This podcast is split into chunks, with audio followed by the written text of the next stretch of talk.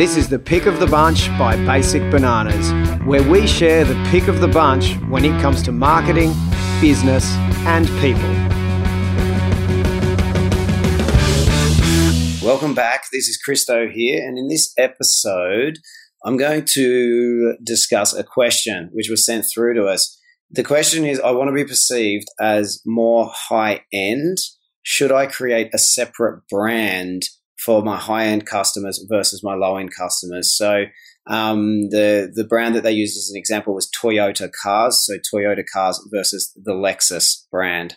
So, um, should I create a high end brand to attract more high end customers, which is separate to my current brand? So, I discussed this and my responses to this question. Uh, enjoy the show. All right. So, the question is around I want to be perceived as more high end. Should I create a brand like Toyota have done with Lexus to have a high end offering and a low end offering? So, basically, the question is if I want to sell to a, a different kind of higher end market, um, should I create a separate brand which is focusing on that high end market? So, two separate brands to have a low end brand which will focus on a kind of lower end market, you know, a less expensive type product. So, imagine if you're a consultant, it might be working with corporates, but also working with small retail stores or something like that. So, you have the high end as a separate brand to corporates, a low end uh, working with the kind of retail stores, like small, kind of local retail stores, I should say. Um, or it might be like a product manufacturer where you have a certain jewelry range, where you have a certain range of jewelry, and then you have the high end range, which is a completely different brand. Now, for most of our listeners, the answer, my answer would straight up be no. Uh, you shouldn't create a separate brand to do that because typically there's an exception exceptions to this of course but typically what you'll be doing is you'll be scattering yourself too thin it's already hard enough to grow the reputation of one brand let alone two so instead of doing that, you would create high end products, high end offerings, which I'll, I'll, explain more on in a second. But just to, to look at the flip side of that as well, when should you then maybe create a high end brand? Well, if it was something like I mentioned before, where you do work with specific corporates, you might have a specific brand for corporates where you um, are a leadership consultant and you work with corporates, but then you're also a leadership consultant who works with um, yeah like like home businesses now that's a bit extreme but it, but just to, to, get paint the picture so that you've got this because corporates wouldn't work with you if they see you also work with home businesses or if it's a separate brand with a slightly different twist um, on it. It could be like a communication skills program that you run for the public and then you also have a high end corporate brand potentially. Even still it's going to be a lot to have to manage for yourself uh, managing those two kind of two brands in unless you have the resources to be like a Toyota and a Lexus, where you you know have such vast resources and um and, and capacity, it's not going to be the right thing to do because you're typically going to be split, spreading yourself too thin, as I mentioned before.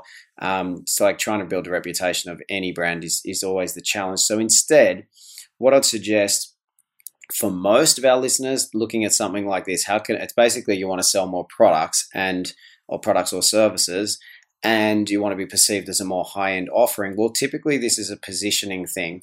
So, what you'd look to do instead is think of your brand, think of your market that you're currently selling to, and what where we typically like to position you is above the market that you're actually selling to. So you position yourself above the current customers that you're attracting so that people perceive that they are have they are getting better quality than what they're paying for, better expertise than they're paying for, better ingredients than they're paying for. So they're getting this certain high level of quality service expertise for a price that's underneath that. Because basically the way to look at this, like the the equation is to sell something to me, I have to see more value in your product or service than the money I'm handing you.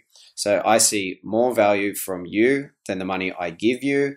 That's when I'm a happy customer. That's when I walk away. I tell my friends, I feel I got value. So I get more value from you. So positioning your brand, basically, you look at all areas of your brand. It's like you've got to, um, first things to do is seeing basically more value that you can provide and you can be perceived as this more valuable thing, that's always the area to focus on versus the actual money that you are asking for. So think about the most how much value you can provide first of all, and then looking at the price tags. So looking looking at it this way, you've got to educate people of the value that you provide first of all as well, because if you're not providing people like educating when people look at your brand, when they start to work with you, if they're not seeing the value, you need to make sure you you emphasize how much value you are providing.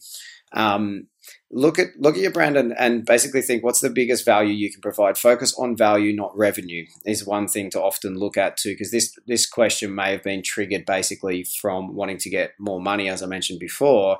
Um, however what we what we tend to do is look at okay where can you make sure people are seeing more value value quality professionalism you know like where's that high end um, and think of that, how you provide more and more of that, because you can always adjust your pricing as you go if you need to. Um, you might have to keep existing customers on similar pricing to what they had so you don't lose them or, or kind of piss them off. But you can adjust your pricing as you go. Um, what I typically, what we typically like to say to people is focus on the value you provide, not the revenue you get, because revenue is purely an outcome. Um, so look for the triggers that result in the revenue, and that's what we're we're looking to focus on. Those triggers will be where you provide value. Now, another thing you can do to position. So think of your brand where your market is, think of how do you position it above. Well, look at the brand. Does it look super professional? Does it have this essence and this air about it and this personality about it that's, that's really high quality um, and excellent? It can still be fun and super high quality if that's your thing. It doesn't have to be like dry and, um, and over the top posh or something like that. But how is it where does it position? Where does it look? Does it look super professional? It's not just like a slap together brand and marketing pieces that you just sort of slap together. Make it look super professional. Another thing you can do, which is a great positioning tool, is is have high end products or services. I, I, I like to mention these quite a bit, where you might have something instead of doing a separate brand like a Toyota and a Lexus as the high end separate brand. Instead, instead of that, you do a high end product within the same brand. So it might be like Gucci, or you'll see these kind of handbag brands that will create a really high end handbag. It, it could be up to like a $500,000 handbag from time to time. Now, generally, that's not to sell a volume of $500,000 handbags, but it does create a positioning, it positions them in the market that does create this, this um, sense of wow, that's expertise, that level of quality, that level of skill, and then I can get that that high end quality for only you know two thousand dollars for a handbag. Well, suddenly now I'm getting a deal. It, it basically positions the brand as this five hundred thousand dollar handbag club.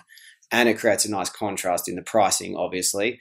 But it says, you know, we are that good. We can make a bag for that much and then you you know the the lower end uh, product is suddenly 2000 which on the other hand if you didn't have that high end product to compare it to would just seem like a very expensive handbag um, you can do this with jewelry you can do it with basically just about any brand this is something you should think about for yourself could you create a high end product versus a separate high end brand would be my the best solution, the best go to. It could be that you're a jeweler and you sell your jewelry for five hundred to thousand dollars per piece. Well, it would be quite a good idea to create maybe a, a sixty five thousand dollar piece which is a one off item. You create it. It may not even sell that product, is the interesting thing. However, it will create that sense of expertise that you're, you're an expert if you can create a product that's that high and that special. Maybe sometimes for some of you listening, you don't even have to create the product you might be a service provider and you're thinking, well, I don't have a, a ring that I can create for 65,000. Well, maybe there's a package where you can create where you, you pick your clients up in a limo and you, I don't know, you take them out to lunch and to a high end dinner and to a show and part of their consulting package and take them out and do whatever you do. Um, or meet, you know, go through whatever you do in high end ways and you bring in other experts as part of a high end package to really look after them. And maybe for some of you, you, you don't even need to create the thing unless someone buys it. So unless it's like a custom order, you could say there's a two month lead time because it's such a high end offering. And what that does is it creates that that beautiful contrast and it helps with positioning as well.